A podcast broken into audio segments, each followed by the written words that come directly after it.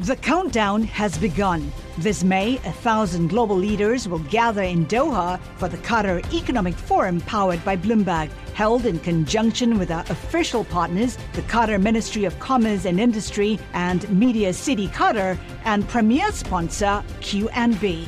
Join heads of state, influential ministers, and leading CEOs to make new connections and gain unique insights. Learn more at QatarEconomicForum.com. Le entregamos todo lo que necesita saber para comenzar el día. Esto es Bloomberg Daybreak para los que escuchan en América Latina y el resto del mundo. Buenos días y bienvenido a Bloomberg Daybreak América Latina. Es miércoles 21 de diciembre de 2022. Soy Eduardo Thompson y estas son las noticias principales. Empezamos con pronósticos para el 2023. Estrategas encuestados por Bloomberg estiman que en promedio el SP 500 cerrará 2023 un 7% encima de su nivel actual, mientras que en Europa el stock 600 subiría 5%. En cuanto a fusiones y adquisiciones, el 2023 sería más activo, con el sector de tecnología a la cabeza. La actividad de M&A en el mundo bajó casi un tercio este año hasta los 3,5 billones de dólares. Goldman Sachs prevé que podría subir a 4 billones. Sam Bankman Fried viajará hoy a Estados Unidos desde Bahamas para enfrentar cargos penales relacionados con la implosión de la plataforma cripto FTX. Su equipo legal estaría en conversaciones con fiscales sobre libertad bajo fianza con condiciones muy restrictivas como arresto domiciliario y monitoreo electrónico. Sigue el drama en Twitter. Elon Musk confirmó que dejará el cargo de CEO después de encontrar un sucesor, aunque planea mantener el control sobre los equipos de ingeniería. Cree que Twitter alcanzará una rentabilidad positiva en 2023.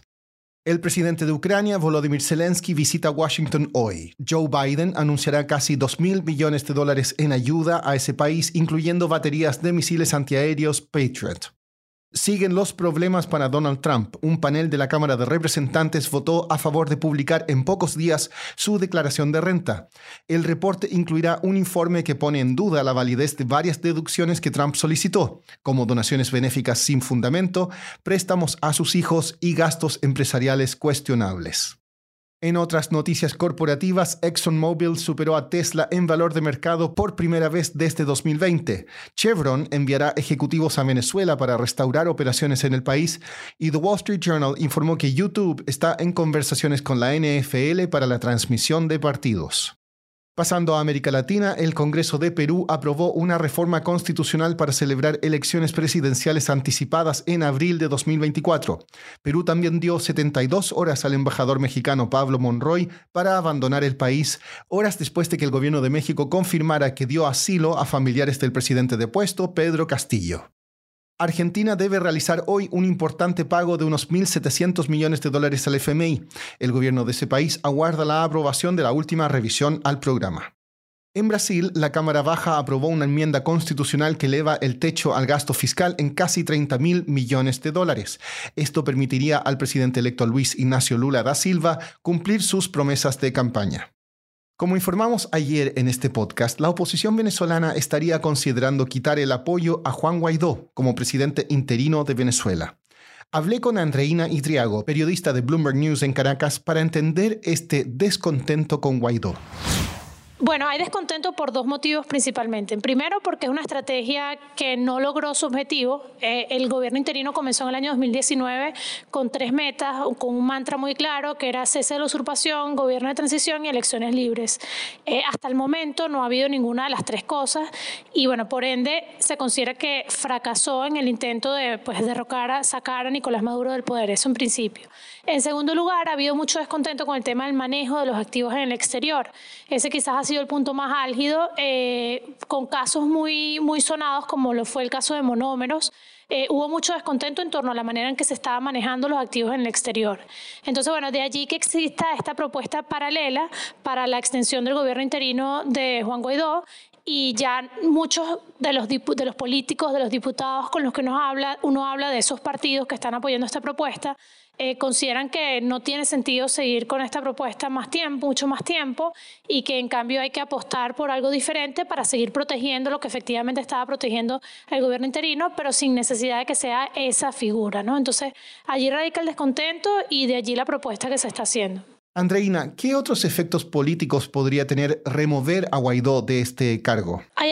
Interesante que eh, Juan Guaidó como, posible candidato a las elecciones primarias en principio y bueno, después evidentemente se vería si sería el eh, candidato para las elecciones presidenciales.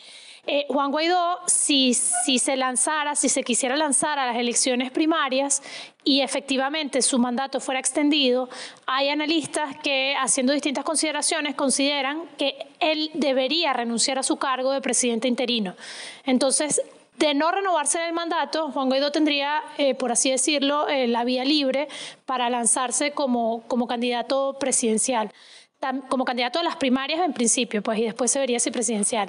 Pero eso se le daría a él como esa ventaja de hacer esa, eso ahora. Y también hay otro tema que se ha analizado mucho, que es que quizás eh, sacar o eliminar esta figura del gobierno interino podría ayudar eh, a, los diálogos que se están llevando a cabo entre gobierno y oposición en México, que se reanudaron ahorita en el mes pasado de noviembre.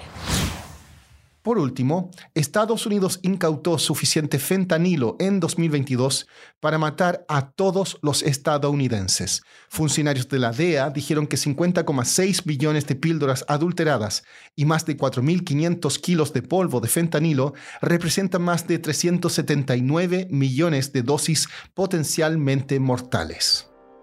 Eso es todo por hoy. Soy Eduardo Thompson. Gracias por escucharnos. Para conocer todas las noticias que necesita para comenzar el día, revise Daybreak en la app Bloomberg Professional, donde puede personalizar las noticias que desee recibir. También puede suscribirse a la versión solo audio en Spotify, Apple Podcasts o la plataforma de su preferencia. Esto es todo por hoy. Escuche de lunes a viernes Bloomberg Daybreak.